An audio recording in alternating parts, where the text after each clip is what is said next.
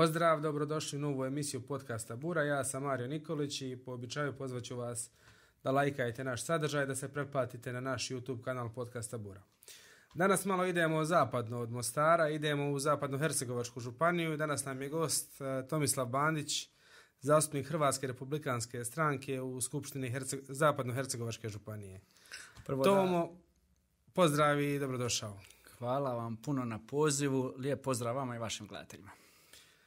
ZHŽ, Zapadnohercegovačka županija, za nas u Mostaru tako blizu, a tako daleko. Malo imamo predrasuda, nažalost iz druge strane predrasuda, ali potrudit ćemo se u buduće malo više poznati tu županiju, zato što smatram da je ta županija, odnosno trebala biti jezgra razvoja Hrvata u Bosni i Hercegovini. Pa evo malo da krenemo od tebe. Tko je Tomislav Bandić? Pa evo, kao što ste u uvodu, dosta toga ste već i rekli, dakle, moje ime je Tomislav Bandić, e, magistar međunarodnih odnosa i diplomacije, e, Sve sve na sveučilištu u Mostaru završio fakultet, e, dolazim točno iz općine Grude, eto iz zapadnog Hercegovačke županije kao što ste i naveli. Ovaj politika me primarno zanima, politika me zanima zapravo cijeli život od još od malih nogu. Tako da nekako nakon, nakon obrazovanja logičan mi je slijed bio upisati politologiju u Mostaru i, i samim tim onda i politički se aktivirati. Bio sam i vijećnik Opskog vijeću Grude i danas sam zastupnik Hrvatske republikanske stranke u Skupštini Zapadno-Hercegovačke županije. Zašto Hrvatska republikanska stranka? Zar nije lakši put bio u vladajuću stranku i vinut se u samo nebo granica? Samo nebo granica. Pa kako za koga? Kako za koga je lakše? Za mene nije bilo definitivno taj put lakši. Ovaj, kako sam navio, tu sam studirao u Staru i pratio sam Hrvatsku republikansku stranku praktički od samih početaka, od osnivanja, jer u to vrijeme sam studirao i, i jednostavno sve to što, što, što je HRS tada radio, meni se sviđalo, ta neka drskost, mogu reći, prema vlastima koju HRS ima i danas, taj direktan pristup. I tada, e, nakon obrazovanja, vratio sam se u grude i tada vam je u grudama nekako zavladalo jedno umlje. E, to je mandat znači, od 2016. do 2020. U općinskom vijeđu gotovo sve odluke su bile izglasavane jednoglasno. E, jednoumlje je, to ja barem smatram, naš narod ubilo i ja, ja sam se jednostavno osjetio potrebu da... Oprosti, kakav je bio omjer snaga u tom općinskom vijeću? Bio je, bio je omjer snaga, bilo, bilo je, uh, je bilo pet, pet, pet stranaka je bilo participiralo u vijeću. Tako da, HDZ da, da je nek... pretpostavljam većinu. Ma, HDZ uvijek kod nas uvijek, mislim, zadnjih deset godina HDZ ima većinu ali, ali bilo je oporbeni strana koje su mogle, pazite, mislim da je tada HSP imao dva ili tri ovaj, vječnika i moglo su oni oporbeno djelovati da su, da su željeli.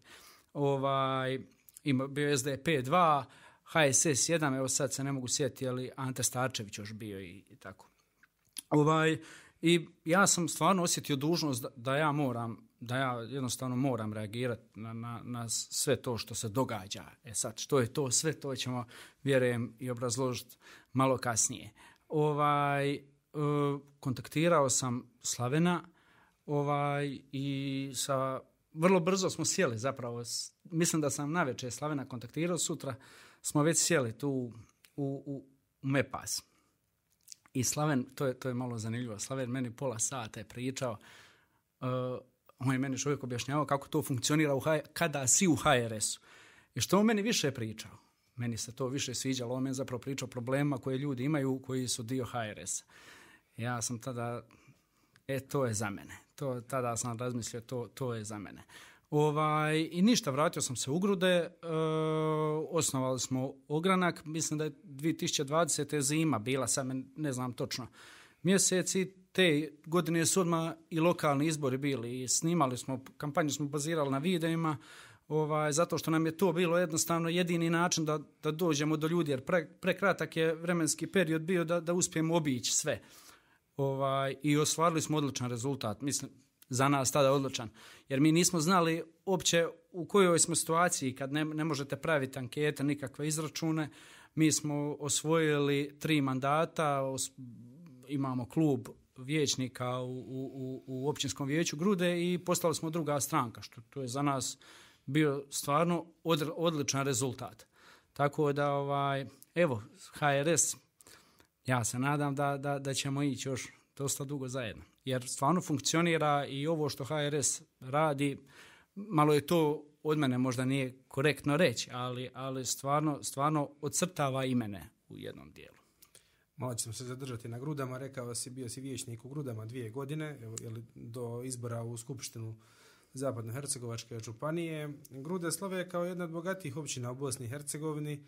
Imamo jednog od najpoznatijih hercegovačkih poduzetnika u grudama, uh, gospodina Petra Čorluku, koji je čudo napravio ono što se tiče Hercegovine poduzetništva, jer ima tvornicu u grudama, e, sad je podigao iz pepela tvornicu u Lasta u Čapljini i još širi i dalje svoj biznis i stvarno mu svaka čast. Ima još puno nerazvikanijih, ali jako puno pogona od grafotiska do sličnih koji se nalaze u grudama. Ali kakvo je zapravo uh, život u grudama? Opet to ostaje nekako iseljenički kraj, opet ljudi odlaze, ima i koji ostaju, ali u svo silno to pod navodnicima bogatstvo, opet kao da nije to to.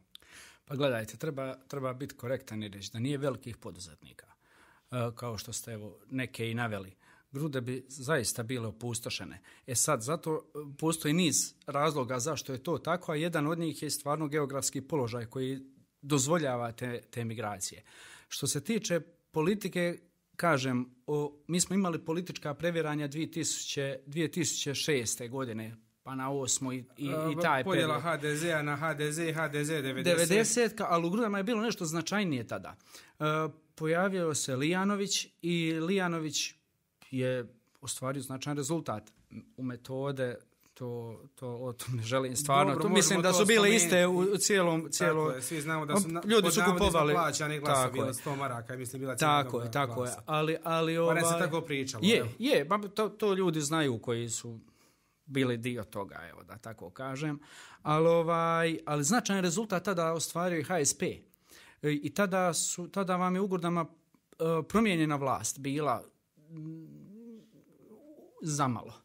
Jer HSP ima, čini mi se sad, še, šest mandata, a, a Lijanović je osvojio, odnosno nar, Narodna stranka radom za boljitak, sedam. Međutim, ubrzo je to HDZ a kupio zastupnika, odnosno zastupnicu i tada je opet sve krenulo u istom tom smjeru, 2012. je opet ponovo isto sve i tako dalje i tako dalje. E, evo do pojave nas i do tog nekog oporbenog djelovanja. U, gru, grude slove kao bogate i one i stvarno treba, treba pohvaliti gospodarstvenike gruda. Ali ono što je činjenica da postoji i taj uh, siromašni dio grudama koji kada odete u socijalno razgovarate, onda vidite da stvarno ima ljudi koji traže socijalnu pomoć, koji primaju socijalnu pomoć, koji su u potrebi i da im ta socijalna pomoć nije dostatna. E, tako da svakako taj dio, taj dio bi moramo se njime baviti, moramo tražiti izdvajanje sredstava za taj dio, jer, jer stvarno, stvarno kad, kad i obiđete neke od te ljudi, to, to nije ni malo, ni, ni malo dobra situacija. Vjerujem, znam ovdje i kod vas u Mostaru da ima udruga Minores, evo ne želim sad reklamirati nikoga, ali kvalitetno ljudi rade. Sličan projekt je pokrenut bio i u Grudama, jedno vrijeme sad, evo iskreno ne znam u zadnje vrijeme e, kako se razvija, ali ima potrebe, ima i taj segment društva, nažalost. Inače, kad prođem zapadno-hercegovačkim općinama, uvijek vidim i lijepe kuće i e, velike industrijske pogone, bilo da su tvornice, bilo da su neka sladišta, ali jako loše ceste, jako loša cestovna infrastruktura. Gruda mi je potom je možda čak i najpoznatije zato što uvijek prolazim kroz centar grada kraj mora u Imotski ili u Split, nema obilaznica, nema je, je li to do federacije, je li to do županije ili je to do same općine koja nije u stanju napraviti neki projekt da bi se to e, riješilo? Problem obilaznice u Grudama vam je, mislim, 20 godina isti. A o čemu se radi? Ja, ja, to, ja to vrlo jednostavno objašnjavam. Uh, ne može problem riješiti onaj koji je problem napravio. Dakle, e, obilaznica, evo, sad, na primjer, imali smo snimanje sjednice općinskog vijeća. To je zanimljivo, vratit ću se na, na, na meritum.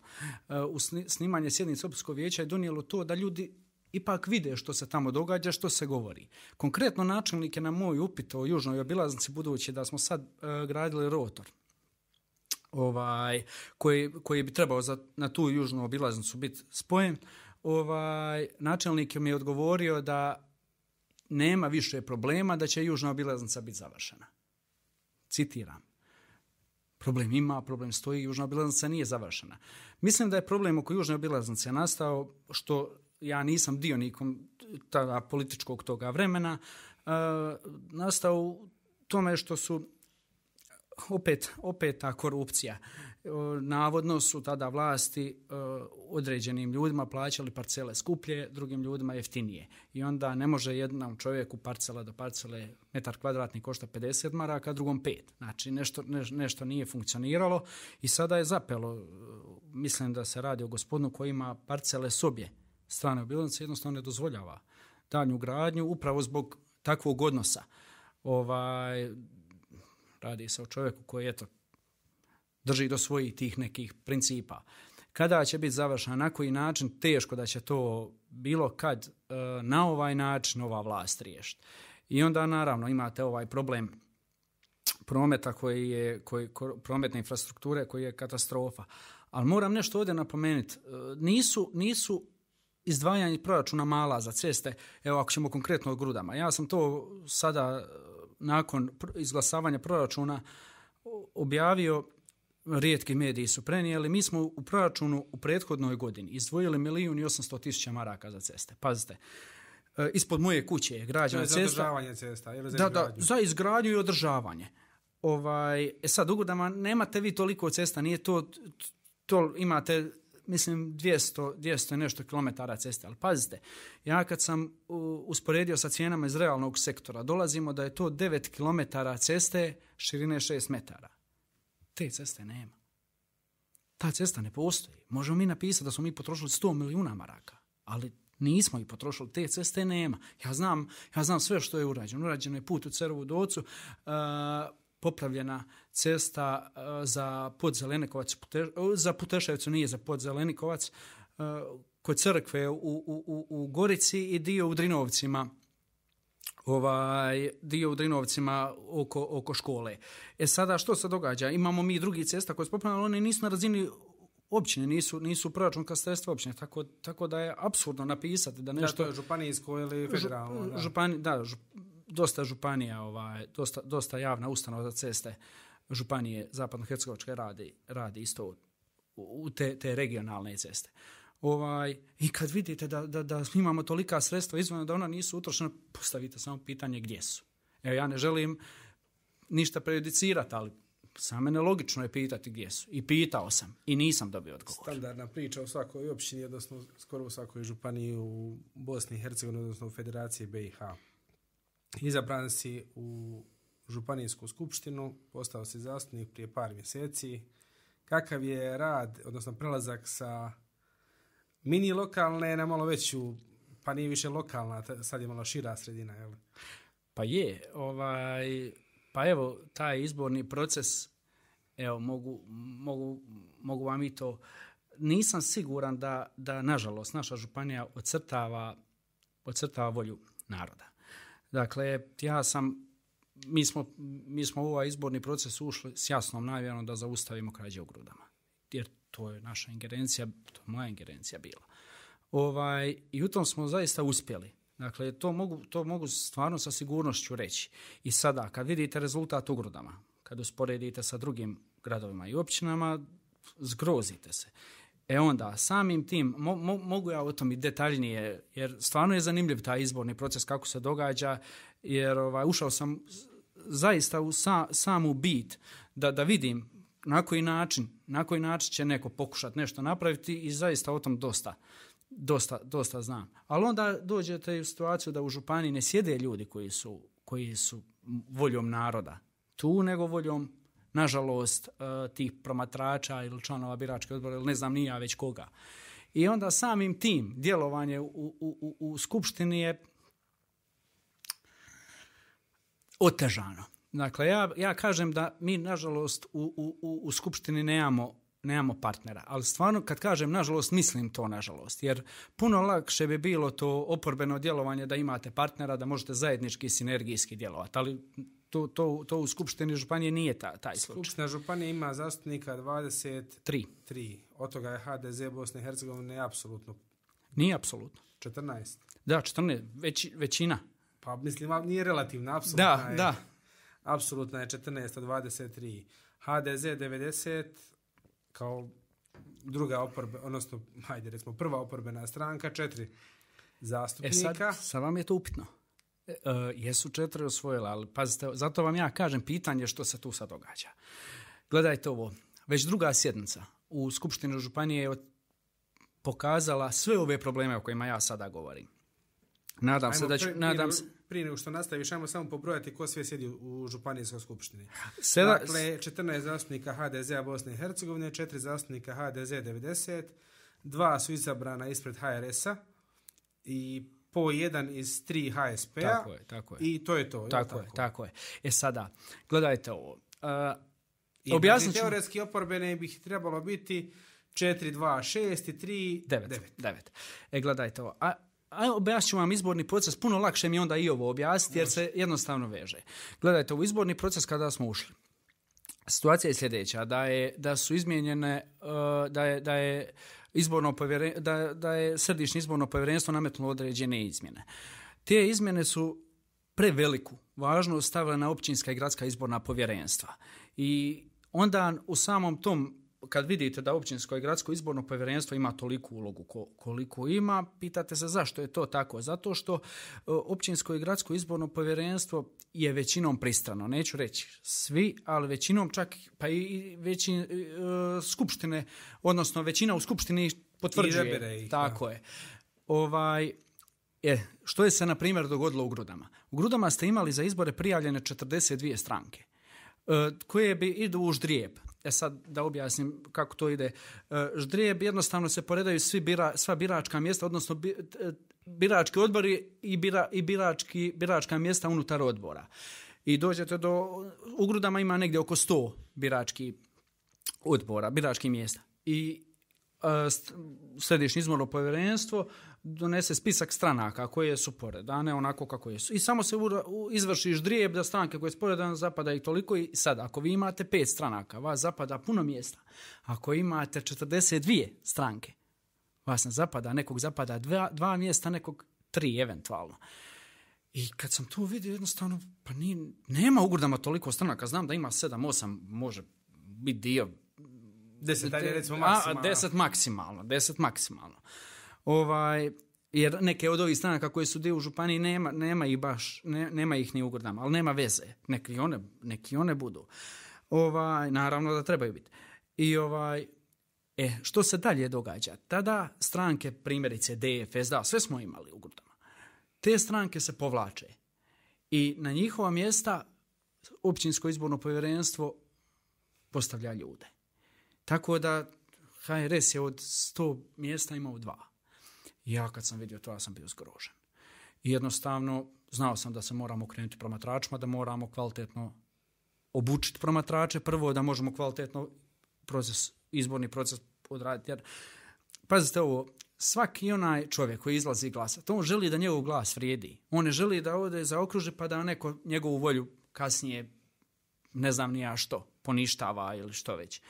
Tako da smo mi svu priču usmjerili i strašno puno energije izdvojeno na to. Da, da imamo poštene izbore. I imali smo i.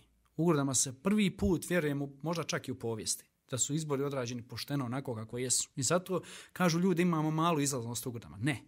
Mi u Grdama imamo izvrsnu izlaznost, ali je realna. Nije, nije Koliko nadopisana. je prenapuhan broj birača u Grudama u odnosu na stvarni broj birača koji tu žive? Broj birača. E, gledaj to, ja vam mogu reći stanovništvo, mogu i birača, ne, ali ne znam točno koliko je birača sad po zadnjem popisu. Cirka, naravno. Ne, ne, Gledajte, oni, oni, oni izbacuju podatke da u Gudama živi oko 17,5 tisuća ljudi. Ja sam u jednom periodu zvao sve župne urede da provjerim koliko zaista ljudi živi. Došao sam do brojke od 12,5 tisuća. A imamo u biračkom spisku da može glasati, ali dakle to je sa, sa cjelokupnim stano, i djeca i maloljetnicima, tako, dobro, tako. Uzmimo otprilike negdje 17% su, ja mislim, nije 17%. E sad, tu da, ma- hajde. tu, tu negdje. Ovaj, a u biračkom popisu imate da, je, da može glasati 13 13 tisuća ili 13,5 tisuća, evo, nisam sad 100% siguran. Tako da, naravno, evo, prenapuhane su brojke, ali kada i uzmete, u grudama je izlaznost kao 40, 42%. A međutim, ako uzmemo stvarno da je izašlo oko 5,5 tisuća, ako uzmemo da je stvarno u grudama može glasati desetak tisuća. Dakle, izlaznost je oko 55% realna. To, to je odlična izlaznost. Mislim, odlična. Gledajte, u ovim vremenskim uvjetima u kojima živimo, u ovim na, okolnostima u kojima djelujemo, u razvijenoj demokraciji to je jako To je jako nisko. U razvijenim dakle, demokracijama, tu ćemo se složiti. se vrtimo oko brojki 70-80%. Da, da, da, da, da, da. Negdje čak i do 10, ali recimo 70-80% da je normalno u razvijenim demokracijama da je izlaznost. U nas oko 55%, 50-55 je realno mala, ali evo. Ali, ali gledaj, kad, kad uzmete da ste prije imali 4,5 tisuće, 5,5 opet pomak. Tako da ja, ja opet gledam to optimistično, pa, pa kako god. E pazite sada ovo, da su, da je izlaznost u grudama, kao što je primjerce u Ljubuškom, vi bi imali izlaznost 9000. O tom ja pričam. Dakle, jednostavnim izračunom, ako uzmete da je izlaznost u grudama realna i usporedite sa ostalim mjestima, dođete do podatka da je ukradeno oko 10.500 tisuća glasova. Na razini županije? Da. Da. Pritom Od moram... ukupno broja glasova? 40 i nešto tisuća. Ali 20... pritom da, ali pazite, ali pazite, pritom da grude nisu pokrale. Pazite, da, da, da je u grudama situacija bila ista. To bi bila jedna trećina. Jedna trećina glasova bi bila je tu naknadno ubačena, ne znam kako to lijepo reći. Moram ovdje istaknuti da u, u gdje smo imali, gdje smo imali promatrače, isto su izbori korektno odrađeni. Tako da, e sada, idemo na... Ali posušje i grude su inače po broju stanovništva Daleko, Dosta manji ispod Ljubuškog i Širokog. Daleko, dale, mislim daleko. Skoro da, pa manji, duplo. Pa skoro tako? pa duplo, skoro pa duplo. Malo je tu možda posuše uh, E, naprijed. Ima više možda stanovništa, malo od gruda, ali, ali skoro pa duplo, tu ste u pravu. I gledajte sada, e sad dolazimo na temu, na pitanje županije. E kako sada ti ljudi, je, to, je li to volja onda naroda? Ovo, jesu li tu ljudi ti voljom naroda? Hoće li oni djelovati za narod i uz narod? Već druga sjednica, druga sjednica u našoj skupštini je pokazala sve. Glasanje za dom naroda. Glasanje za izaslanike u dom naroda. Kako ste naveli... Za federalni dom. Za federalni dom. Da, dom naroda. Dom naroda federalnog parlamenta. Evo kako bi. ZHŽ daje... Mi dajemo, gledajte, mi dajemo uh, Hrvata četiri uh, i ostali... Ponovim šmitovim pravilima. Ponovim šmitovim pravilima i ostali po jedan. Ovaj, imamo... I nema, nema Bošnjaka, odnosno nije izabran, tako da je taj eliminiran, ostali isto nije bio. Nemamo, nije jedan, osta... ali jedan Srbi nije izabran na nekoj listi. Nije na nekoj listi, izabran na listi HDZ-a. Da. To je, to, je ta, to je ta legitimnost, legitimno predstavljanje koje se mi ima koliko, deset, deset godina se zalažemo za to, ispričavam se. Nije deset, šest, od 2006. Jel, od, od prvog komšića vam. Da, od prvog komšića. Dobro, zapravo, ali o legitimnosti je trebalo se pričati prije sada, ako ćemo konkretno, trebalo je od dvije prve, druge. Tako ali je. dobro. I gledajte sada, imamo Srbin glasa sam, zasebna lista čo glasa sam za sebe i direktan je praktički, direktno da. ide u dom naroda. Ostaje nam 22 zastupnika. Od 22, 20 e, je glasalo za vladajuću stranku. Dva nisu. Jedan koji je bio kandidat, Antonija Banović, glasala za sebe, ja sam poništio glasački listić. E sad, devet zastupnika oporbe je moglo izabrati direktno jednog u izaslanika u Dom naroda i drugi je treba, mogao ići u ždrijeb. Jer se e, sad ide se na pet, je prvi bi glasova dobio, on ide direktno, četiri glasa bi dobio drugi i on ide u ždrijeb zato što vladajuća stranci tada nedostaje, on mora isto sa četiri i, i ide u Ako imaju 14-2, a ja jedan je srpski, pa nisu ga imali. Ne, nisu ga imali, da, ne može, ne može on biti ovamo. Tako, tako da oporba je praktički mogla izabrati možda dva, ovako nema oporba ni jedan. Ždrijebom dva, sigurno jednoga, tako ovako je, nema tako, nijednoga. Ovako nema nijednoga. E sad, postavi se pitanje zašto je to tako? Ali budemo realni, nije, ne bi ni to pošteno bilo da oporba dobije dva, a vladajući jedan, a oni imaju 14, odnosno 13 bez tog izabranog Srbina, a vi imate 9. Da, ali... Realno bi bilo da bude čak u njihovu korist dva. Dobro, jedan. ali i je u njihovom, jer ovaj čovjek je na list HDZ-a. Da, pa dobro. Tako da, ali okej, okay, uh, mislim kako god, ta, to pra, pravila su ta takva, priča to što ćemo... oporbi, To je zaista Ali tužno, gledajte, to je tužno čuti. i sad se vi pitate zašto je to tako. I dođete na četvrtu sjednicu i dođu vam odgovor zašto je to tako. Na četvrtoj sjednici, e sad, i to moram objasniti opet, malo, malo ću odužiti s teme, ali... Nema da veze s tim. E, priča o Zapadno-Hercegovačkoj županiji, skupštini, e, što sam u uvodu rekao, Zapadno-Hercegovačka županija bi trebala biti slika nas Hrvata u Bosni i Hercegovini, jer tu ži, živi 100% Hrvata. Gotovo odnosno 100%. 99,9% ima nekih manjih i da vidimo kako mi možemo napraviti pod navodnicima mini Herceg Bosnu u županiji u kojoj imamo apsolutnu vlast, nismo ugroženi ni od koga, ne možemo prišti ugroženosti i legitimnosti i nas niko tu ne može preglasiti, niti nas niko može ugroziti. Zato mi je ovo draga tema. E, Prije tebe je bio gost premijer, bivši premijer, evo sad je otišao u Dom naroda, gospodin Zdenko Ćosić. I žao mi je što nismo imali više, ali nadam se da ćemo u budući imati više tema iz Zapadno-Hercegovačke županije, jer zaista, kažem, smatram da to treba biti jezgra razvoja e, Hrva, Hrvata u Bosni i Hercegovini. Tako je, tako je, slažem se. E sad, e, gdje sam stao? Četvrta sjednica dolazi. E, kod nas, objasnit ću profesionalizaciju mandata jer nije ista u svim skupštinama, e, kod nas je posebno drugačija. Znači, ovisi od županije kako neki zakon, Neke- zakonski akt koji je donijela Tako, županija. tako je, prema, ovisi. prema tomu se regulira ta Nije riješeno tipa na razini federacije Ne, ili ne. države po izbornom zakonu, Ne, nego... ne, ne, okej. ne, ne, ne. I kod nas vam profesionalizacija mandata e, odnosno ima više načina kako neko može doći do profesionalizacije mandata. Jedan je kroz klub zastupnika, drugi je da postanete predsjednik određenog odbora i treći je da vam administrativno pravno povjerenstvo dodijeli ovaj, tu profesionalizaciju mandata. Zašto je profesionalizacija mandata bitna? Zato što A ti ljudi koji znaš li kakva je situacija ostalim skupštinama pa zna, evo, mislim, je li Tuzlanski ili ne, nisam siguran, mislim da negdje, ili je Zenički, da, Zeničko-Dobojski, da imaju samo ovaj, e, da, da, da samo imaju paušale, da nemaju profesionalizaciju. Mislim da u, ovdje kod vas kogo želi može profesionalizirati mandat. Mislim da je slično i u Herceg, Herceg Bosanskoj županiji, tako da različito je stvarno od, od županije do županije. E, Kod nas vam je situacija evo ovakva. I sada dolazite na četvrtu sjednicu, pet zastupnika oporbe postanu, postoje predsjednici odbora. Drugim riječima dobivaju profesionalizaciju mandata. I onda se ja našalim, bit će HDZ, nema kadrova. Ovaj, jer to, to, je, to, to je apsurdno. To, tada su ljudi doslovno, tada su ljudi doslovno naplatili glasanje za dom naroda.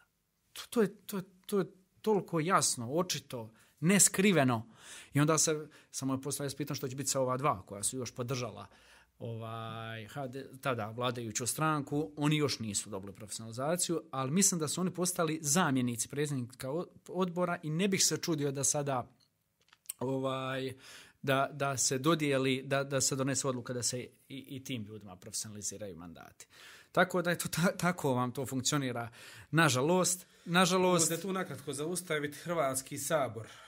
Često, pošto sam studirao u Zagrebu, pratio sam kako mi mene politika zanimala, iako nisam politolog i u profesionalnom smislu riječi, ali evo, recimo iz hobija da me to zanimalo, pa sam pratio, ali znam da u Hrvatskom saboru pola odbora je pripada vladajućima, pola pripada oporbi. Pa zar nije logično da neki uh, zastupnici oporbe postanu predsjednici nekih, uh, na kraju krajeva, evo znam ovdje, pošto sam pratio radi gradskog vijeća u Mostaru, neki su isto oporbeni, uh, postali predsjednici odbora, zastupnici. slažem se, gledajte ovo. E, tako je. E, I čak je pravilo da u Da, Hrvatskom saboru, koliko znam, da i potpredsjednik sabora bude iz oporbene Tako je. stranke. E, to- Jedan od ima ih pet, Tako je. tri, tri do pet ih ima, ali jedan mora biti, ako Da, ne ta- dva iz oporbe, a tri iz vladajućih. Tako je, tako, je, nešto ide. tako je. E sad, to, to bi bilo dobro, to bi bilo dobro što vi kažete da je tako, ali onda dođe vam proračun, pa cijela oporba gotovo osim HRS-a podrži i proračun. Do, dođe vam, Prosti, o koliko odbora pričamo u Skupštini ZHŽ-a? pričamo, Koliko uopće ima odbora? Znači ti si rekao da je pet izabrano, tako je, osam, oporbenih. osam, osam. Znači oni su većina. I ta, i ta, i ta ovaj, teza... A logično bi za- bilo 4-4 ili, ili 5-3 čak u korist vladajućih, ajde, ajde dajte 3 oporbi. Tako, ali, ali onda dođete, opet postavite pitanje zašto samo tima ljudima koji su glasali za dom naroda? Zašto, ako je oporba, oporba, mislim, ne, nevezano ko je gdje šta podržao i dođete onda na proračun gdje nitko nema ni amandmana. Nema oporbena stranka, ni jedna amandmana osim HRS-a. I svi podrža, podržavaju proračun. Tako da to, to oporbeno djelovanje kod nas je, ovaj, pa evo i u općinskom vijeću Gruda, na primjer. Svi, sve su odluke podržane od strane 23 vijećnika, 22, a tri su ta ili za ili protiv većinom, jer evo, mi sugeriramo nešto, Da, to se kako ne usvaja. i stvari Tako sada stoje, u Županijskoj skupštini od vas 23, samo su dva oporbena zastupnika, ti i Antonija Banožić iz 90. Uh, tako je sada stvari stoje, međutim Antonija je i podržala i proračun bez amandmana i sad, je li njoj taj proračun toliko dobar da na njega ne treba uložiti ni amandman, jer nije to, u to, u to ne želim ulaziti, ako pričamo o Domu naroda, tako, ako pričamo o proračunu, nešto Jedan. drugo, ali vidjet ćemo, ali vidjet ćemo, vidjet ćemo, ovaj, vrijeme će sve pokazati. Međutim, ovdje moram, moram još nešto reći. Pohvalio bi ministra financija. To nije čest slučaj da ja pohvalim nekoga iz vladajuće stranke, to ko mene, ko, zna moj rad i malo me Gospodina prati. Kraljevića, jel? Gospodina Kraljevića, da. Zašto? Zat- Zato što je e, prvi puta sam doživio da u našoj, evo, u, u, u- priči HRS-a, ako ćemo konkretno, da netko uvaži mišljenje oporbe.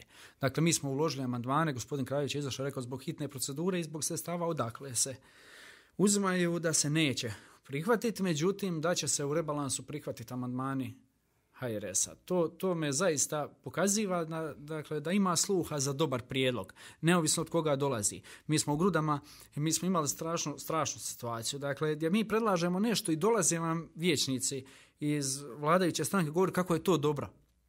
Evo, evo, evo konkretno ću.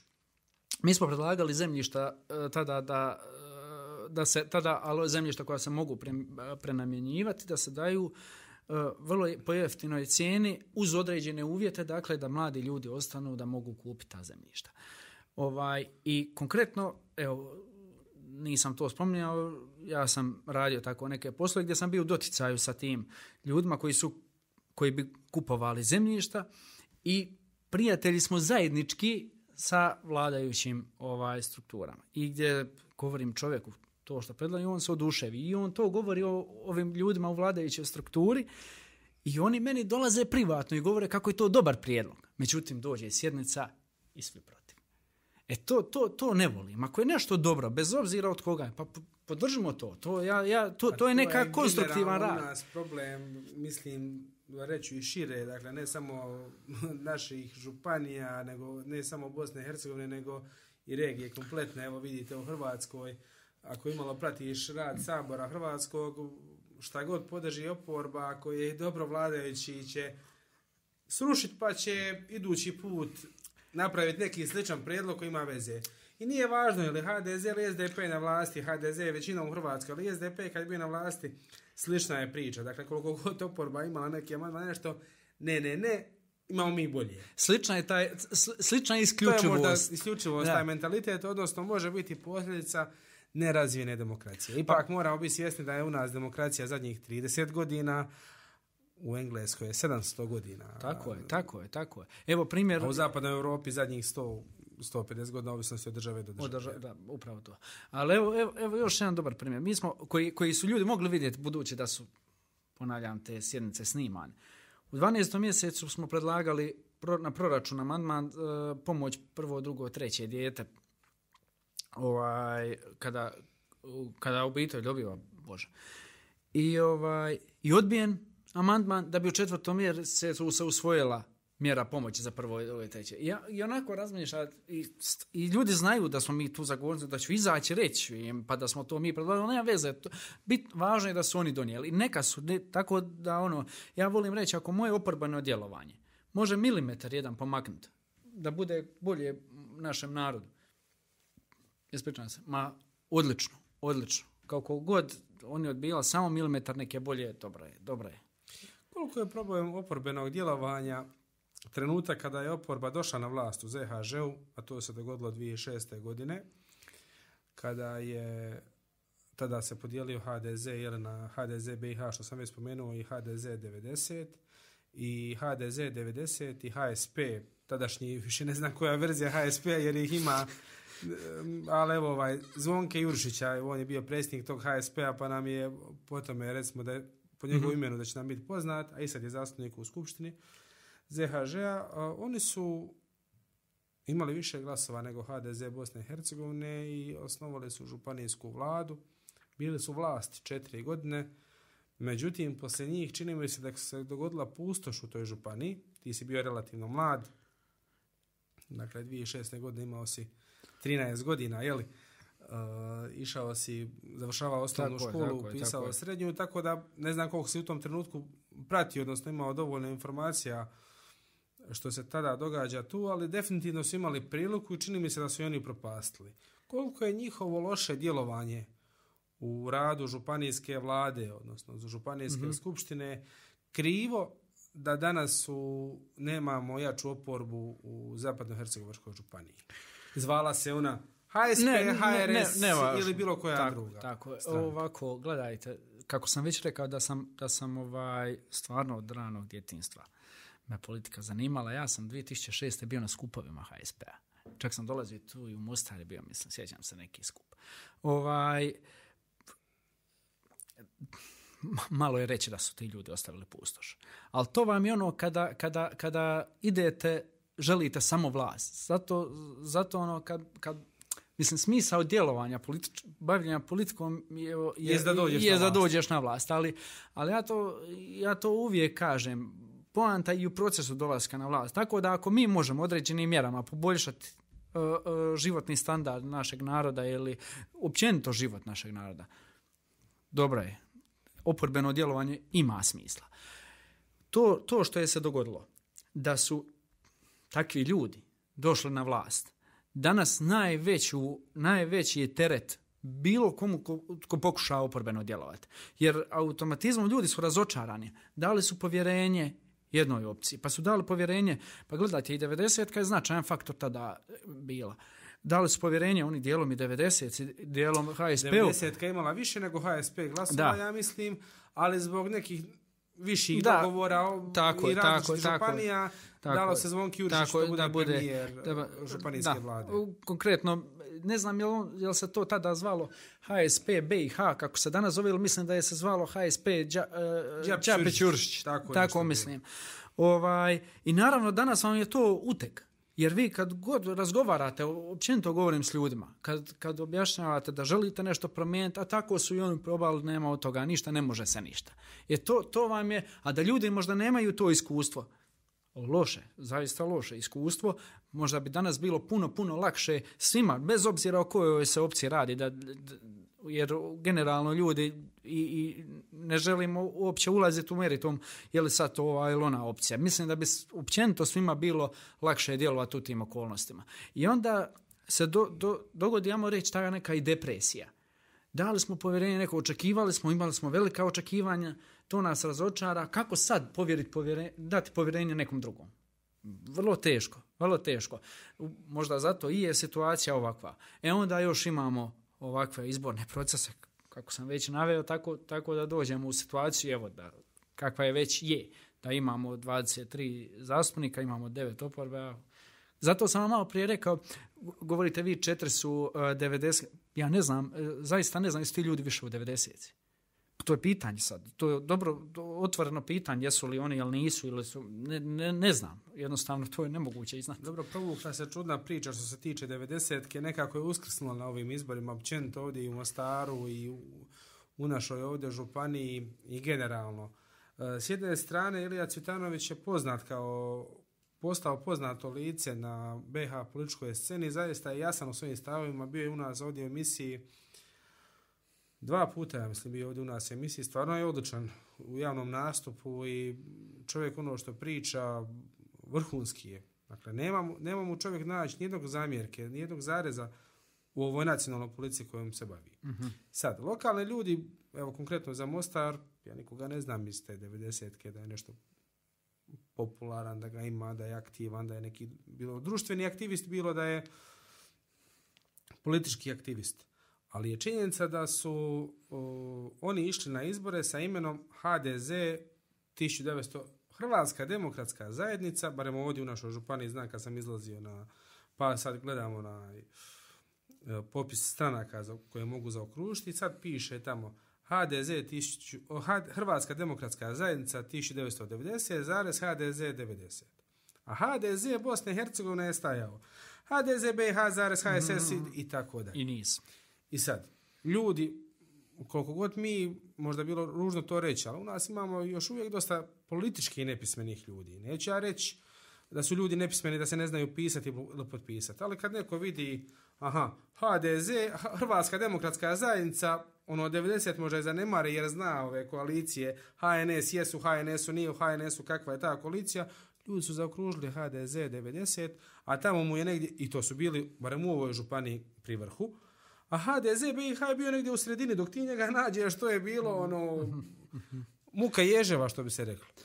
Pa razumijem tako što... da moguće da je bilo i takvih, takvih glasača, tako da isto, vidi, ta priča kupljeno, podkupljeno, volio bi da je to snimljeno, da je to na sudu prijavljeno i da kažemo, ok, korumpiran sud, mi smo prijavili, sud ništa nije odlučio, da se nešto tu pokrene. Znam kad je bio ovdje uh, tvoj kolega iz Mostara, Silvio Bubalo, imali smo jako lijep razgovor ovdje što se tiče Mostara, pošto smo bojica Mostarci, volimo ovaj grad i prišli smo raznim problema, ali on isto tako rekao, pa ukrilo su, ja govorim, pa nisu. Pa kaže, oni jesu, pa kaže, a kako jesu? Neki dokaz, nešto. Evo, ti, uh, ti kažeš, vi ste u grudama spriječili da se ne dogodi, dakle, niste, nije se to dogodilo. Ali kako sad neko dokazati, jel u širokom brijegu, posušju, jel u Ljubuškom, to bilo. Je li bilo čudnih stvari? Jest, ja kako pratim politiku, pa sam vidio u nekim mjestima, evo konkretno u Ljubuškom, vidio sam neko fotonacanje između HDZ-ovskog, recimo pod navodnicima, Ljubuškog i Širokobriješkog klana, pa tamo, ono, svi su prevresano samo z Ljubušake, znači okružili Širokobriješanima nula. A gore je bilo obrnuto. Dakle, bilo je tih nelogičnosti. Ja u to neću reći da nije. Ali e, za nešto o čemu se bi se trebalo prišti, trebamo imati neki konkretan dokaz. Nešto. Evo, evo reći vam ja ovako. Uh, jesu li bošnjaci izabrali komš, komšića? To je jasno kao dan. Što to je jasno kao dan. E tako vam je isto jasno kao dan što se dogodilo i u Ljubuškom i Širokom i dijelom u Poslušu. Gledajte ovo, jednako kao što možete utvrditi da su bošnjaci samo s kratkim pregledom biračkih mjesta izglasali Komšića, tako isto vrlo lako možete otvoriti izborne nepravilnosti. Pazite ovo, u Širokom na Trnu, 930 9 ili 6, nemojte me. Ogromna izlaznost sa Trnu bila. A 900, 906, 909 mislim da je izlaznost. Ja sam rekao, ja se ne čudim ti 909, ja se čudim što je ti 30, 30 ljudi bilo. Dakle, jasno je tu što je sad dogodilo. Nemoguće, na, to, to je izlaznost 90, koliko? 7-8%. O čemu, mislim, tako da, ja se, ja se inače u politici zalažem za, više za zdrav razum. Jer, jer to, to je jednostavno logika govori. Sad dokazat, nemate snimljeno i ne trebate imati snimljeno nekad. Jednostavno samo uđete, pregledate, kažete, vidjeli ste borbu.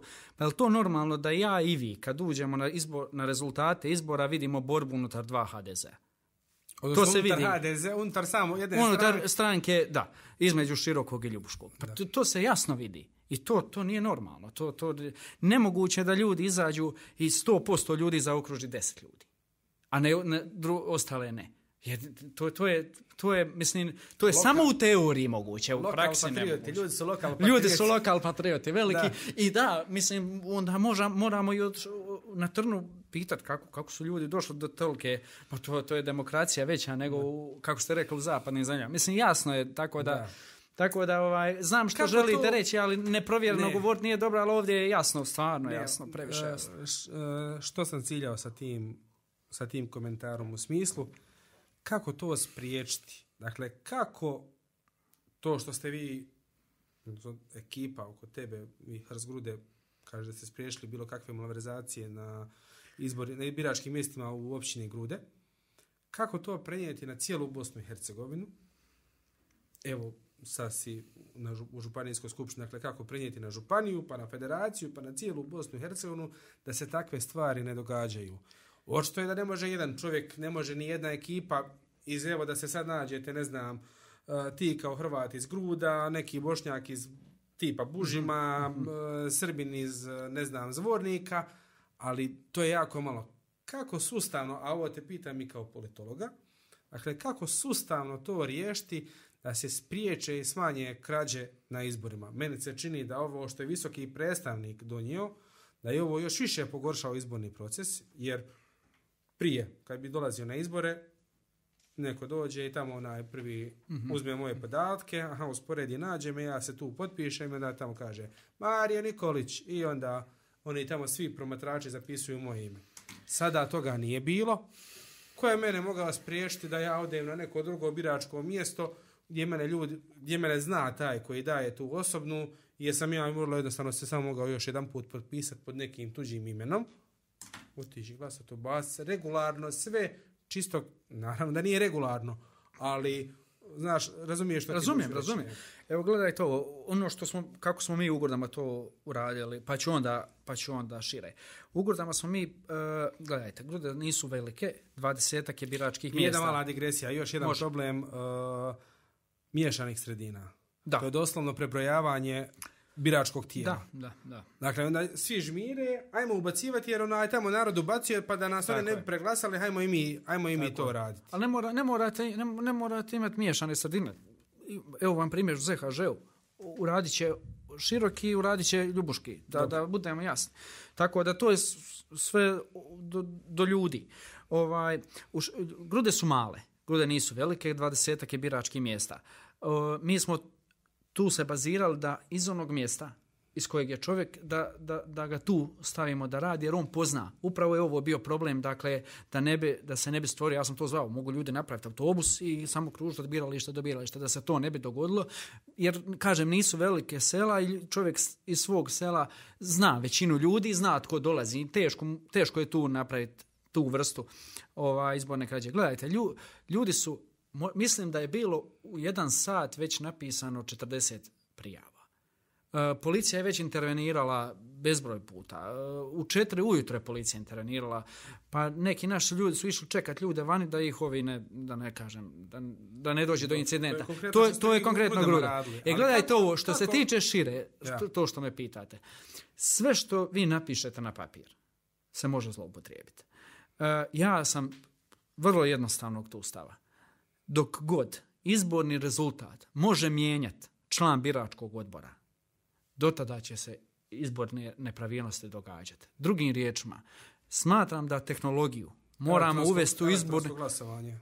Pa gledajte, ja bi uveo, uh, ja bi, ja bi uveo otisak prsta, uh, dakle skeniranje otiska prsta. Ja se sjećam, rata je bilo uh, neki nevidljivi sprej se stavljao mm -hmm. na ruku koji kao iščezne u roku dan mm -hmm. ili dva mm -hmm. i onda kad prolaziš onim ultraljubičastim ili infracrvenim, on za ultraljubičastim te ovako pređe, ako nema šta je pečat, da. možeš ući. Ako imaš šta je pečat, dakle već si, već si glasovao. Ali dobro, danas smo malo napredovali, Sub mislim da, da, da, da, ovaj, taj otisak uh, prsta, uh, skeniranje otiska prsta i, i skeniranje glasačkog listića bi, bi pa, pa možda čak i razmislite, zašto ne uvesti i kamere na biralište i mislim da bi, da bi, da bi tada bilo uvelike spriječeno ovo što, što, I svakako što se daje motinske prsta kad vadimo osobnu iskaznicu. Svejedno, ovo sve što dakle, ja govorim, ništa ne mijenja postojeće, ništa ne mijenja da. ono što se već sad događa. Postojeća Naprimjer, baza, dakle, dođemo, skenira, u, to, uradim skeniranje prstom, kaže da. tamo nisi glasovao, možeš ući. Upravo. I gledajte ovo, to što ste vi rekli, Ja vjerujem da je netko imao možda, ja sam optimist, ja vjerujem, nadam se da je netko imao dobru namjeru sa nečitanjem imena prilikom glasanja. Dakle, da onaj promatrač iz određene stranke ne može popisivati, praviti popis glasača, pa da ne mogu zvati. I nisu dali e, pregledavanje birački e, spiskova. A međutim, što je se dogodilo? Dogodilo se to da su 100 metara izvan birališta čekali, e, neću sad imenovat, netko je čekao i opet popisivao koji je došao na glasanje. Tako, tako da opet isti problem, ništa nije riješeno, ni, tako da je opet zloupotrebljeno. Tako da stvarno mislim da metoda uh, tehnologije na biralištu bi, bi mogla, mogla to spriječiti ako je, ako je nekom, nekom interesu, naravno. Dobro, politički procesi u nas, izbor, zapravo izborni procesi su teška tema. Ima puno, puno priča oko toga. Ne utječemo najmanje birači, a i ni lokalni političari, tako da nadamo se da će se nek- nekada to ispraviti tako da zaista naš glas vrijedi za one, onoga koga smo glasali, bilo za stranku, a naravno i unutar stranke za pojedinca, jer je bilo dosta priče da se problem je čak i unutar stranke preferencijalni glasovi, jel da su znali šetat ovamo ili tamo. Evo mi konkretno na ZHŽ i probleme koji se gore nalaze. Najaktualniji problem E, štrajk prosvjetara. Pa mi smo, evo, na zadnjoj sjednici Skupštine Županije Zapadnog Hercegovača je baš tema kroz vječnička pitanja je bila taj štrajk. Ovaj, štrajk već evo koliko mjeseci više traje. E, mi smo otvoreno stali na stranu sindikata. Sindikat, nezavisno, e, nezavisni sindikat upošteni u srednjim školama i osnovnim školama. Čak sam ja i na sjednici čitao e, dopis koji je došao od strane sindikata. Vrlo, vrlo, situacija je zapravo jednostavna. Konkretno vlast tvrdi da nema novca u proračunu za zahtjeve sindikata. Ja tvrdim da ima. Novca ima. Samo treba smanjiti administraciju javne uprave. Dakle, 62,5% e, sredstava proračuna ide na javnu, javnu upravu. Tako da tu, tu Jel govorimo o plaćama u javnoj upravi? plaćama. Govorimo o plaćama i plaćama i, i doprinosima na plaću. Ovaj, I tu, tu, tu je situacija vrlo jednostavna. E sada, čak i u zakonu e, su e, opravdani zahtjevi sindikata zato što e, prema zakonu o radu federalnom e, spremačice, na primjer, mogu tužiti županiju zato što prema tom zakonu 60, 70% prosječne plaće federacije treba, mo, moža, mora biti najniža plaća. Oni imaju ispod toga. I automatizmom jednostavno su tu diskriminirani. Imate još članak 77, mislim da se krši i tako dalje. Ali problemi u obrazovanju tek sad na, dolaze na vidjelo, jer nije samo sad, sad smo, sad jasno, sad je svima jasno da se događa nešto. Međutim, neusvajanje pravilnika dugi niz godina, neke pravilnike imamo iz 2008. 9. godine i netko nije vidio potrebu da se možda treba malo osvježiti to, da trebamo donijeti neke nove, ovaj, jer ne, mi imamo obrazovanje isto kao i prije 50 godina. To, to nije to jednostavno nije normalno. Ja sam na sjednici fino rekao, umjesto da pričamo o, o, o tehnologiji, o opremi i da pričamo o, o samom sadržaju, mi se moramo baviti nekim osnovnim temama. Dakle, djeca su u katastrofalnoj situaciji i roditelji. A zahtjevi sindikata po nama su zaista opravdani jer oni ne traže ništa više od onoga što njihovi kolege u drugim županijama imaju. Koliko Dakle, sada ima prosječan nastavnik? Tisu, uh, sad, zavisi od godina rada, ali recimo... Recimo, evo, Pa evo, oko, mislim da je oko 1100 maraka neka, neka, neka koliko one zahtijevaju povećanje u Pa postocima? gledajte ovo. E sad, e, dolazimo do biti. Čak oni ne, nije spor oko postotka plaće, već je ne, nešto drugo š- gdje su po meni sindikati u pravu. Oni traže da se uvaži inflatorni učinak na plaću kako bi sve buduće štrajkove eliminirali.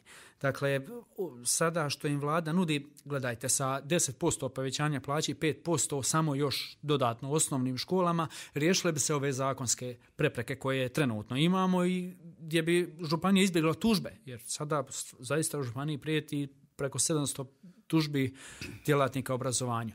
Međutim, kada bi se uvažio inflatorni učinak, e, sva, koji bi se mijenjao recimo svako pola godine, ne bi bilo, ok, može opet doći do spora za godinu dana u određenim, uh, određenim stvarima, međutim ne bi došlo do spora u, u plaći, jer bi sama inflacija diktirala plaću. Tako da mislim da su tu, tu, tu su sindikatu recimo u pravu. Kada bi se to išlo tim smjerom, jer ovo što se sa njima nudi, nudi se isto što i inflatorni učinak donosi, ali neka buduća razdoblja. E sad opet kažem, proračun je, proračun u našoj županiji je dobar. Ne može se reći da je on loš. Dakle, sad, svaćam ja da sam malo kontradiktoran, ali ako gledamo socijalne mjere, dobar je. Ako gledamo ekonomske mjere, nije. Ako gledamo javnu upravu, katastrofa. Tako da, Kako je malo... otpustiti nekog, to je vječno pitanje, višak u javnoj upravi? Kako otpustiti nekoga iz javne uprave? Dakle, ako se kaže da u javnoj upravi postoji Mhm. uposlenih ono u Hrvatskoj ste vas da barata sa tim brojkama, koliko ima uposlenih javno upravi, da se to otpusti, realni sektor bi dobio više radnika i tako dalje. Ali kako nekoga ko ima ugovor na neodređeno? Znam. Nema nikav, nikakav disciplinski postupak, nema nikakav prekršaj, kako njega otpustiti iz javne uprave ako je to radno mjesto viška?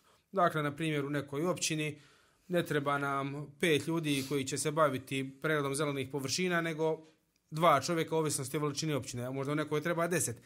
Karikiram, ali govorimo o tim brojkama. Dakle, kako tog jednog viška, aj dobro, nećemo ulaziti u kriteriji koga ćemo izabrati, hoće li se otpustiti ne, ali kako bilo koga ko ima ugovor na neodređeno u javnoj upravi, bilo u općini, bilo u županiji, kako nekoga otpustiti bez posljedica? Gledajte, mi smo Dakle, najlakše je Rex smanjiti javnu upravu. Znam, znam, a znam što govorite. A na kraju krajeva i ti prosvjetari su javna uprava. Jesu, jesu. Samo što sam ja rekao, ja ne znam za slučaj da dvije učiteljice u jednoj učionici, preda, učionici predaju. Ja za taj slučaj ne znam. A za dvije tajnice znam. Tako da ovaj tu je za mene situacija kristalno jasna. Gledajte, u vladi, primjerice, daću primjer. U Ajmo vladi, pričamo o ZHŽ-u. U vladi Županije Zapadnohercevačke, recimo, 2000 pete godine. Radilo je 34 čovjeka. Dobro. Danas radi, 30, danas radi 60 ljudi. Skoro duplo više. Pa je, mislim da sam izračunao da je 70 i nešto posto više. E sada, a evo, evo vam još jedan dobar primjer, gdje, gdje se jasno vidi na, uh, kakva je situacija. Mi smo imali 1000, mislim, 250 i nešto upisanih u prvi razred 2000. godine. Danas je ta brojka ispod 800. E, mislim da je manje za 68%. E pazite sada, dakle imamo smanji, sigurno smanjivanje broja stanovništva. Imamo ovakve demografske trendove kakve, to je valjda Nažalost, svima jasno. da. To, to, to je boljka To je hrvatskog naroda. tema. Evo ja tražim gosta koji bi doveo, ali ne znam koga bi doveo relevantnog ovdje, barem u Bosni i Hercegovini, koji bi mogao pričati o tome. Ovaj, Evo vam bio sam dogovorio sa s- d- d- demografom poznatim hrvatskim Stjepanom Štercom kad je dolazio kad je dolazio u Mostar, dogovorili smo emisiju, međutim čovjek dobio koronu i nije dolazio u Mostar kad je trebao doći u šestom mjesecu na a, skup domovinske i iseljene Hrvatske koji se događa u Mostaru u šestom mjesecu. Tako da sam sa njim, evo, nažalost, morao otkazati emisiju. Stjepan Šterc je bio gost nama na javnoj trbini u Grudama u, u, u 12. mjesecu prošle godine. Izvrsno, izvrsno, izvrsno predavanje. Ovaj, za, stvarno je čovjek upozorio na neke, neke demografske trendove koji, koji tko god je bio, mislim da bi ga jednostavno trebali ne zabrnuti. I tu se ja čudim, tu se, evo, i pravim digresiju. E, tu se ja čudim Digresija, najviše... ali je povezano s ovim. Naravno. E, tu se ja najviše čudim vlastima. Dakle, zar, zar, je, zar su oni toliko zaokupljeni interesom da ne vide ovo što nam se događa. A i čudi me, čudi me tu i narod, moram priznat, da, da jednostavno ljudi sve ove anomalije koje su, nažalost, postala pravila, nepotizam, korupcija, klientelizam, da to ljudi promatraju. Čak, čak smo ono uveli da ako je neko pokrao, snašao se ili, ili ako neko ima vezu, hvali se time. Danas u društvu imam dobru vezu. Kod nas je bio primjer sa jednog natječaja. Ne, ne želim nikog imenovati, ali da ja kao netko ko se eto, bavi politikom dva mjeseca unaprijed znam tko će biti primjen. Pa to nije normalno. To, to stvarno nije normalno. I to objašnjavaju, dobro objašnjavaju dvije politološke teorije, teorija razbijenih prozora i teorija banalnosti zla. Teorija razbijenih prozora govori ako imate na zgradi jedan prozor koji je razbijen i ako se on ne popravi, sutra ćete vrlo izvjesno imati drugi, treći i cijelu zgradu devastiranu u dogledno vrijeme. E tako vam je isto i i- ista situacija. Ako mi ne reagiramo na prvi, na prvi ovaj propust, mi jednostavno ćemo definitivno otići u krajnost. Teorija banalnosti zla, dobro, do- dobro je objasniti za vladajuću kliku koja kada pričate s pojedincima, nisam ja, evo sad konkretno o ovom izbornom procesu što je se dogodio, pričao sam ja s tim ljudima. Pa to su ovi neki drugi, to su oni naredili i tako dalje. Gledajte ovo. Uh, teorija banalnosti zla, vrlo jasno kako to precizno secira u, u, u svakom trenutku. Dakle, evo, ako neko ne zna, radi se o, o teoriji Hane Arendt koja je židovka, e, a bila je na suđenju Eichmannu u Jeruzalemu, koji je nacist koji je bio zadužen za deportaciju židova. I njegova temelj njegove cijele obrane je bio da je on bio samo kotačić u stroju koji je obavljao svoju koji je obavljao svoju dužnost. A ona tvrdi da upravo kotačići u stroju koji obavljaju svoju dužnost su najveća zlodjela na ovom svijetu učinili. Ne oni koji su osmislili ideju i naredili, nego upravo svi ti kotačići u stroju. E ja definitivno, definitivno neću biti jedan od tih kotačića, a bojim se da naš narod, kad gledamo popise, ja se naježim pomisliti što bi donio popis da se uradi ove godine. Jer 2013. urađen trebao je biti 2021. Ako idemo od 91. 2013. popis je definitivno bio lažan. La, naravno, naravno, naravno. brojke bile sva tri naroda. Da, da se prenapuhane. A Koliko znamo kakve su. u ZHŽ-u živi stanovnika?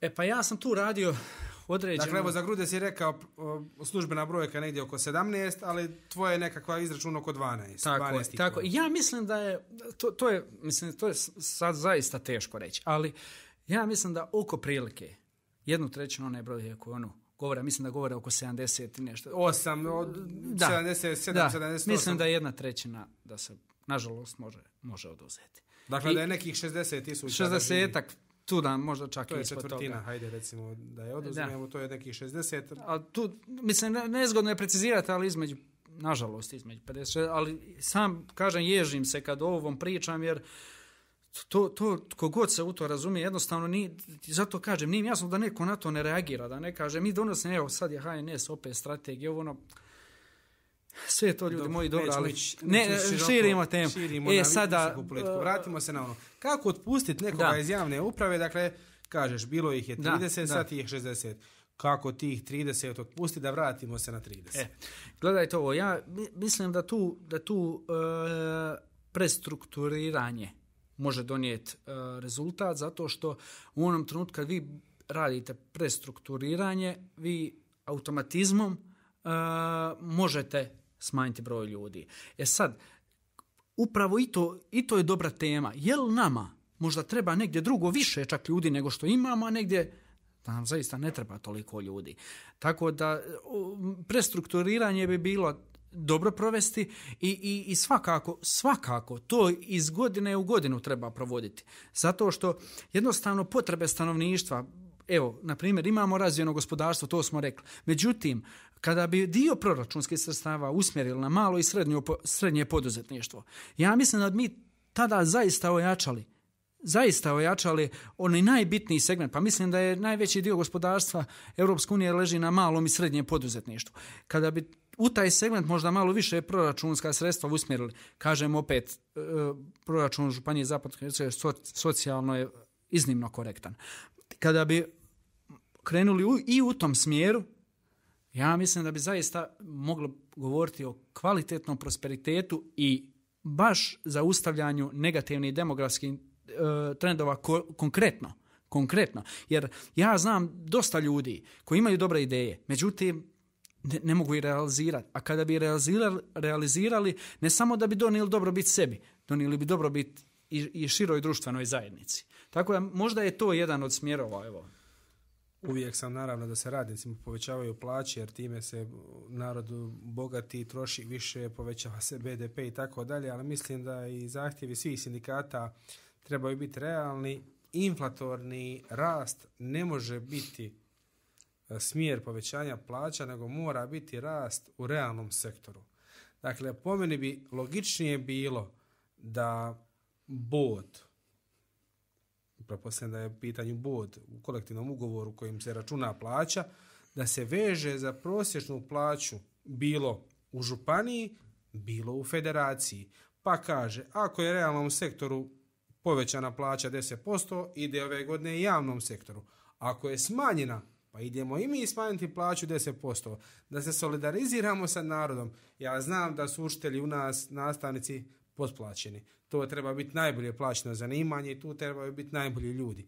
Ali ako otvorimo temu školstva malo šire, otićemo daleko, ali e, razumiješ što ti hoću reći? Razumijem, razumijem e, prijedlog, prijedlog Dakle, Vjeru- vjerujem da ne bi bilo, razumijem, vjerujem da ne bi bilo loše uzeti taj prijedlog. Međutim, treba Jer inflacija slažem se, 17% slažem se, ja, slažem se, ogromno. slažem se, ja, ali gledajte ovo. A, ako idemo sad, sad baš idemo u bit, ako uzmemo i taj prijedlog, e, problem je onda trenutnog početnog stanja, jer početno stanje s kojega kreću profesor je katastrofa. Ako, ako, bi, ako bi uzeli da je početno stanje malo bolje pa ga vezati uz realni sektor, slažem se, ali trenutno, trenutno je situacija iznimno loša. Trenutno je situacija iznimno loša. Dakle, ne da su potplaćeni. Jer, kažem opet, mi tek, naši, naši sindikati tek sad traže ono što, e, što, što, što konkretno evo vaša županija već ima, vaši djelatnici obrazovanja već imaju. Tako da ako bi sad zakrenuli s time da se, to, to, to, to za njih nije dobro, naravno, ali ako bi se, mislim da prijedlog bi mogao biti uzet kao kvalitetan i dobar u razmatranju, ali da, da se početna, početna pozicija mora, mora se popraviti, jer, zaista, jer znamo svi mi koliko košta studij, koliko sve to neke ljude košta, I onda dođemo u situaciju da čovjeku se, ne znam, ili se isplati ili ne isplati uopće ići na posao. Tako da ono... Ne budemo li ulagali naše obrazovanje, o, naš opstanak je zaista upitan, odnosno definitivno srljamo u propast. Dakle, bez obrazovanih ljudi mi nemamo šta tražiti. To je to mora biti svakome jasno i da mi moramo ulagati u obrazovanje ne samo da nastavnici, odnosno učitelji imaju visoke plaće, nego da imamo i materijalna dobra u školama, da su nam škole samo u prvim smjenama, a to nažalost sada i možemo realizirati upravo zbog tog smanjenja učenika svugdje. Dakle, sam si spomenuo 1200 je bilo prije 15 godina, sada ima 700 i nešto, tako, ajde tako, recimo tako, malo manje tako, od 800 tako, učenika. Tako. Dakle, to je jako velik pad, to je pad od 30, preko 60, 30%. Mislim, više, više, kad, jer gledajte, to je pad od 60 i nešto posto. Jer ima, izračunao sam, 530 je učenika manje, a 772. 772 je bilo, 530 je razlika. Dobro, ali dakle, kad gledaš u, e, kad je rast bio bi... Da, da ali, ali gledajte ovo da je rast 100%. Da je rast 100%, bilo bi znači duplo od 770, je tako? tako je. Ali svaćate, tako da ako oduzmete ogroman, ogroman pad, svaćam ja što govorite vi kada gledate na 1200, ali mi ako gledamo na 7, trenutnu brojku, to je, to je... Jasno, mislim, to je, to je 30 nešto posto pad. Hm, Znam. Što se toga tiče, i to je ogroman pad, da se razumijemo. Naravno. A ZHŽ, opet kažem, slovi kao jedna od najbogatijih županija, da se tamo najbolje žive, jer je dosta ljudi išlo da. u Vani, u Njemačku, prije svega u Njemačku, ali i u druge države da uživaju njemačke mirovine. Naravno, zbog toga su i skuplje. Dakle, Mostar, pa poslije Mostara široki su najskuplji gradovi za život u Bosni i Hercegovini. Ja vjerujem da ih tu prate i grude, poslušuje i ljubuški, što se tiče tih nekih cijena potrošačke košarice i tako dalje. Kojih još ima problema osim tih, eh, evo sad su aktualni, dakle, prosvjed, prosvjedi prosvjetara u, na županijskoj razini, odnosno u županiji zapadno-hercegovačkoj? Evo ovako, ja Evo ovako ću vam odgovoriti. E, zvučat će vam paušalno, ali do, doću do biti. Kod nas, na primjer, po meni strašno veliki problem je nepotizam. E, kod, mi smo u pravilnicima. Mi smo u pravilnicima omogućili nepotizam. To je jasno napisano na svakom papiru. To kad vidite, to, to, to je jednostavno nenormalno. Pa evo primjer. Škola u Rakitnu. Jedna od škola. A slično je i u ostalim školama.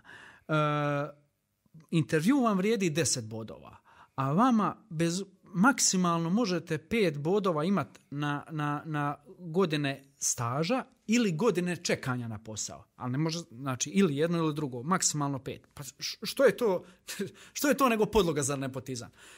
Evo, primjer u, u, u skupštini, primjer u, u, u županiji, konkretno u administraciji.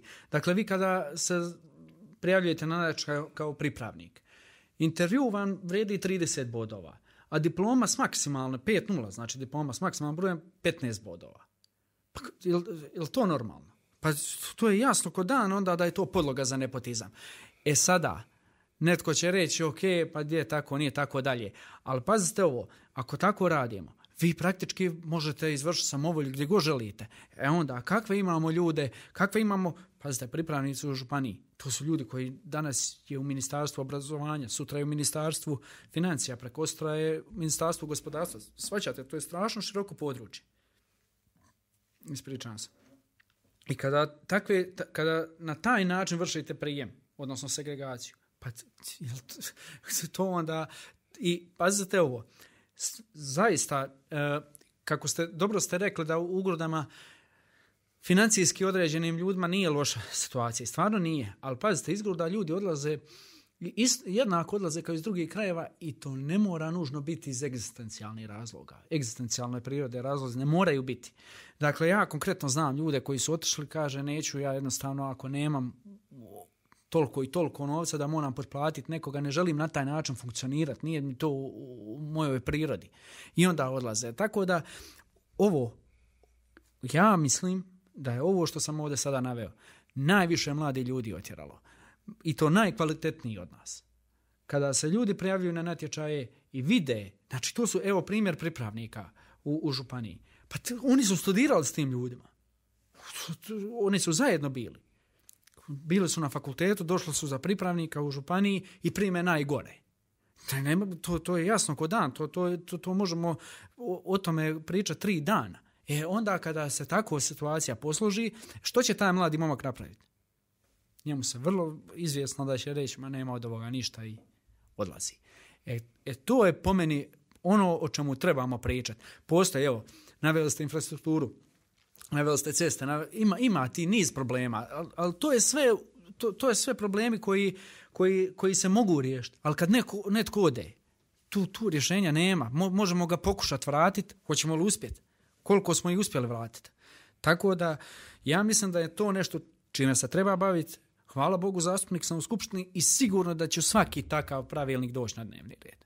I rasprava o njemu. Jer to za mene, to je za mene zaista nešto čime se treba baviti. I treba postati predmet i, javne, i, i, i čak i javne rasprave.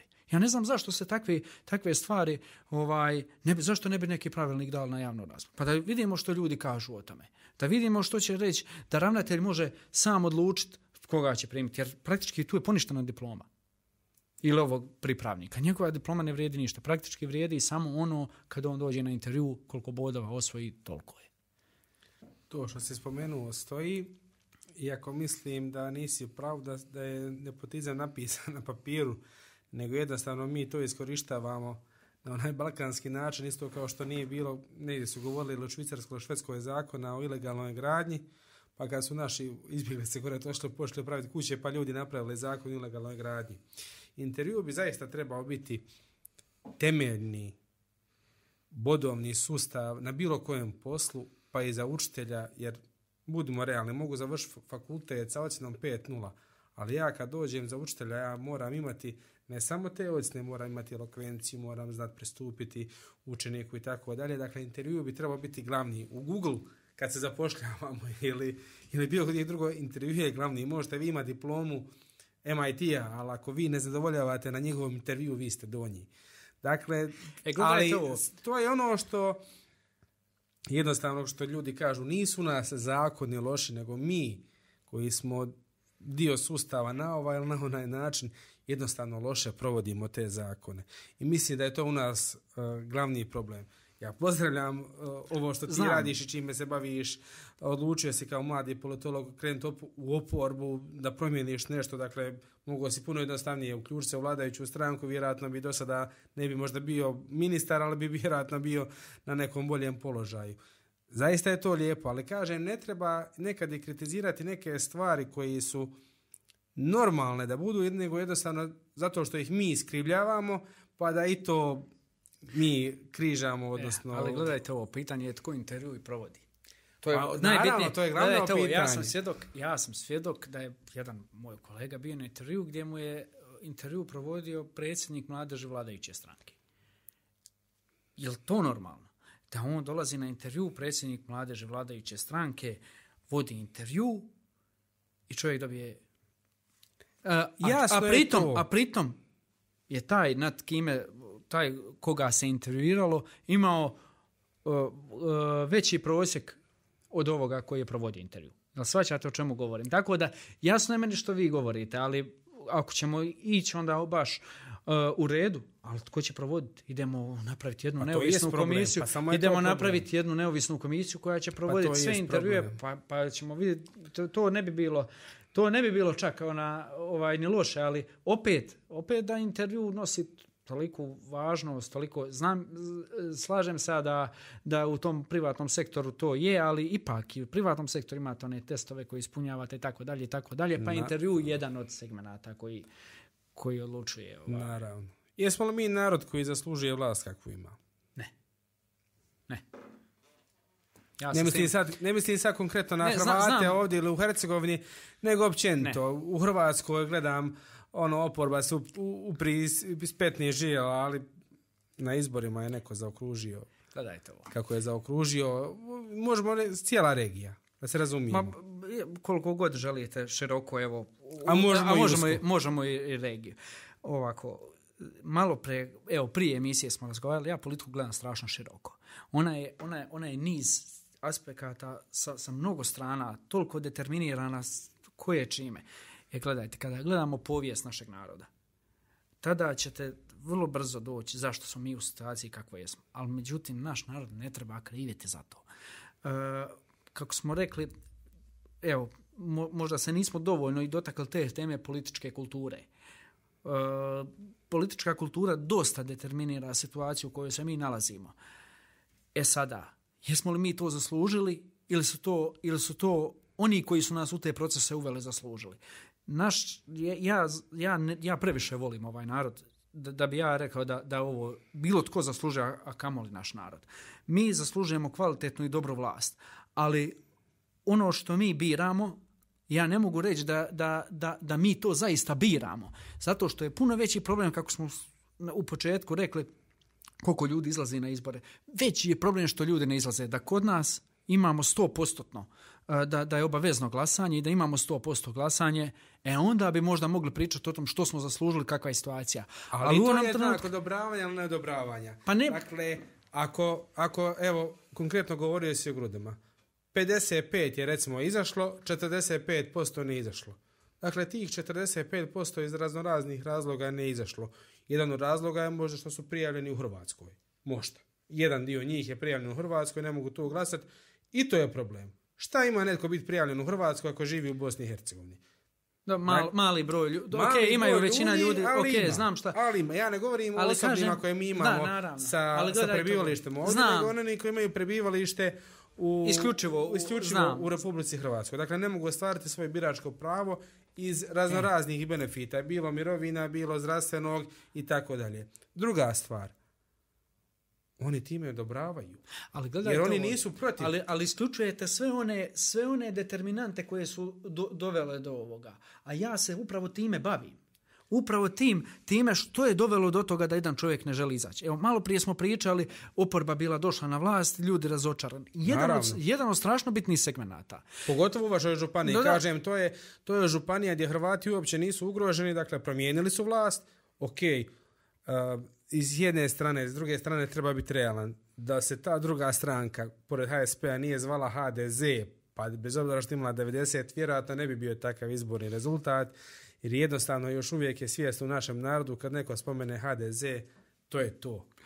Da li ima on pre, uh, sufiks BiH ili 90, nije važno, ali ta stranka HDZ, ona je stvorila Republiku Hrvatsku. Znam. Ona je na Ali ne neki volim način genera- oslobodila naš narod i jednostavno uh, puno bolje prolazi sa tim imenom HDZ 90. Evo šta misliš da se HDZ 90 preimenuje u ČLF. ČLF? Evo, Ovaj, kako bi prošla izborima? Pa ne bi ih bilo. Ali, da, ali gledajte, ja, ja ne volim generalizirati. Opet imamo različite segmente. Dakle, slažem se ovo sve što ste rekli, možda dijelom za stariju populaciju. Mlađi ljudi ne. Ja ne, ne mislim da bilo da mlađi ljudi gledaju Ali na taj nas način. relativno mlađih je puno manje nego ovih starijih, ne, nažalost, nas, nas je puno, da, puno mladih je otišlo. To, Pa to, to je- to je problem. problem. Ali, ali, ali i stariji ljudi, gledajte, idu, opet možemo ući u meritum. Dolazi razvoj novih medija, ljudi dosta danas prate, imaju mobitele i tako dalje, prate razne medije i tako da i, i ti stariji ljudi, starija populacija vidi ove procese koji se događaju, a jasno je da zato nisu krive oporbene stranke. Ok, dijelom nisu ni vladajuće, treba pošteno reći, proces se ti događaju i u drugim, ali ipak, ipak Hrvati u Bosni i Hercegovini su strašno pogođeni time i mi bi se primarno time trebali baviti. A tu, nažalost, vladajuće stranke ne, ne, čini, naj, ne čini ništa gotovo. Ja uvijek kažem Upravo da je suprotno. možda veći krivac oporba nego vlast što je mala izlaznost. Jer bi oporba trebala potaknuti onoga čovjeka ako je on nezadovoljan vladajućom strankom i ne izlazi na izbore iz raznoraznih razloga, Ali i to je poruka. Dakle, i to je poruka tog birača koji ne izlazi na izbore. On smatra da zapravo nema za njega stranke koja bi mogla njega predstavljati. I tu dolazi im ajde do jednog pitanja kojeg sam malo pre mislio spomenuti kad se spomenuo SDP. Koliko je problem u nas u hrvatskom narodu što nema lijevo-liberalnih stranaka? Pa gledajte, HSS se barem predstavlja kao lijevo-liberalna stranka, recimo. E sad, kakav je njihov opseg, omjer djelovanja i ono što, što se oni zalažu, to, to, u, to, u to ne želim ulaziti. Bili bilo dobro da imamo kvalitetni i taj segment. Pa gledajte, u, u Grudama imamo SDP, ima dva, dva mandata sad. I je, je li to lijevo-liberalna stranka ili je to nešto drugo? To je pitanje za sebe. Jer ne može biti da su Hrvati Zna, desničari. Dakle, da, ne može biti ne, to da smo mi desnica i desni centar, da nema u nas. Dakle, da. i mi smo koji svi ostali narod. Na... Dakle, mora biti ono... Dobro, mislim da mi jesmo kao biračko tijelo malo više nastrojeni desno od ostatka. Evo, ako ćemo konkretno na Hrvatsku. Pitali ste me malo pre za pitali ste me malo pre konkretno za oporbu, ili kriva što, što ne može motivirati, što nije motivirala. Uh, gledajte, u, u grudama, evo, konkretno, oporba je napravila dobar rezultat. Oporba je došla na dvije, preko 2000 glasova, a vladajuća stranka osvaja tri. Tako da ne, ne mislim ja da je, da, je, da, je, da, da to oporbeno djelovanje nisu ljudi prepoznali. Samo, naravno, treba istrajati. To, to je, kako, su, kako ja to uvijek kažem, ovo je, ovo je maraton, ovo nije sprint na, na 100 metara. Ali, opet, kažem, povijest našeg naroda, sve ono što smo prošli. Treba gledati i taj kontekst, treba gledati tu, i tu Jugoslaviju, koja, ko, to jedno umlje koje je nas unazadilo strašno puno u tom demokratskom smislu. Naravno, I, je... i, i, i, kada, I naravno da imamo danas ljude koji žive, koji su živjeli u toj Jugoslaviji, koji žive i da, danas. Tako da nekim ljudima je sasvim prirodno da, da, da, zašto bi bila jedna druga stranka, osim jedna ima i ona vodi sve i to je normalno. Neki ljudi tako žive, neki ljudi tako misle. Tako da trebamo izaći... Mi smo još uvijek mentalno u socijalizmu. To je prije svega ekonomski. Ja bih rekao tranziciji. Ja bih rekao tranziciji. Ekonomski smo više socijalisti nego što smo kapitalisti u našim mislima, Ma, da država nama sve riješi, pa tamo ne da nam tvornice otvara, to je naše, to je naše razmišljanje. ZHŽ je možda tu zaista naj, najdalje otišao ka kapitalizmu, jer zaista je sav privatni kapital gore podigao tvornice, nema dakle nikvih državnog intervencionizma, niti spašavanja, niti stečajeva, ko što imamo, ajde manje u Mostaru, a puno više gore po Bosni, gdje ono imaju država... Privatnici, imaju privatnici problema s vlastima. Tako je. Ta, kevo, na primjer, kod nas je se načelnik konkretno hvalio, hvalio se pet godina kako, kako mi imamo najrazvijenije gospodarstvo. I onda sam ja došao na sjednicu jednom rekao, pa imamo mi najrazvijenije gospodarstvo, ali ne zahvaljujući vlasti, nego usprkos ovakvoj vlasti. Napravili su dugove u samo jednoj godini 2,8 milijuna maraka prema grudskim gospodarstvenicima. To, to, tako se tretiraju grudski gospodarstvo. Pa kaže, pa mislim da mi je replicirao da što sam treba uzeti druge. Ne, trebao si uzeti naše gospodarstvenike u redu, ali trebao si platiti. Jer ti ljudi daju plaće, kako će živjeti i ti gospodarstvenici i ti njihovi radnici. Treba ljude platiti za ono što korektno odrade, a stvarno, stvarno korektno se odradi. Tako da, ta, to, taj, ta sfera u koju smo otišli neizlaska ljudi je stvarno strašno, strašno sveobuhvatna i, i ona bi trebala biti predmet jedne politološke analize kvalitetne i mislim da bi se tu stvarno došlo do, do podataka. Jedan segment bi bio samo od njih oporba. Jedan segment, drugi segment prethodna iskustva, pa možda i povijesti malo dalje, običaj, narativ i tako dalje i tako dalje. Tako da to, to je strašno sveobuhvatna tema za koju mislim da, da, da nam i pet podcasta ne bi bilo dovoljno, nažalost. Nastavit ćemo neki drugi put što se tiče toga. Tomo, hvala na gostovanju u podcastu Bura. Uh, pošto si relativno nov u svojoj stranci, ja znam da je bilo nekih previranja što se tiče vaše stranke u vašoj županiji, nećete zamarati sa tom temom. Očekujem gosta koji je, ajde pod navodnicima, sa suprotne strane, dakle koji je bio u HRS-u i više nije, pa da vidim šta se to događa i je li to istina što oni pričaju. Vidimo se nekom drugom prilikom. Nadam se opet u gostovanju u podcastu Bura. Sretno u političkom radu. I... Hvala vam puno. Rado ću se odazvat uh, pozivu bilo kada. Nadam se sa nekim dobrim temama iz naše županije. A evo, u dogledno vrijeme onda se vidimo. Nadam se opet.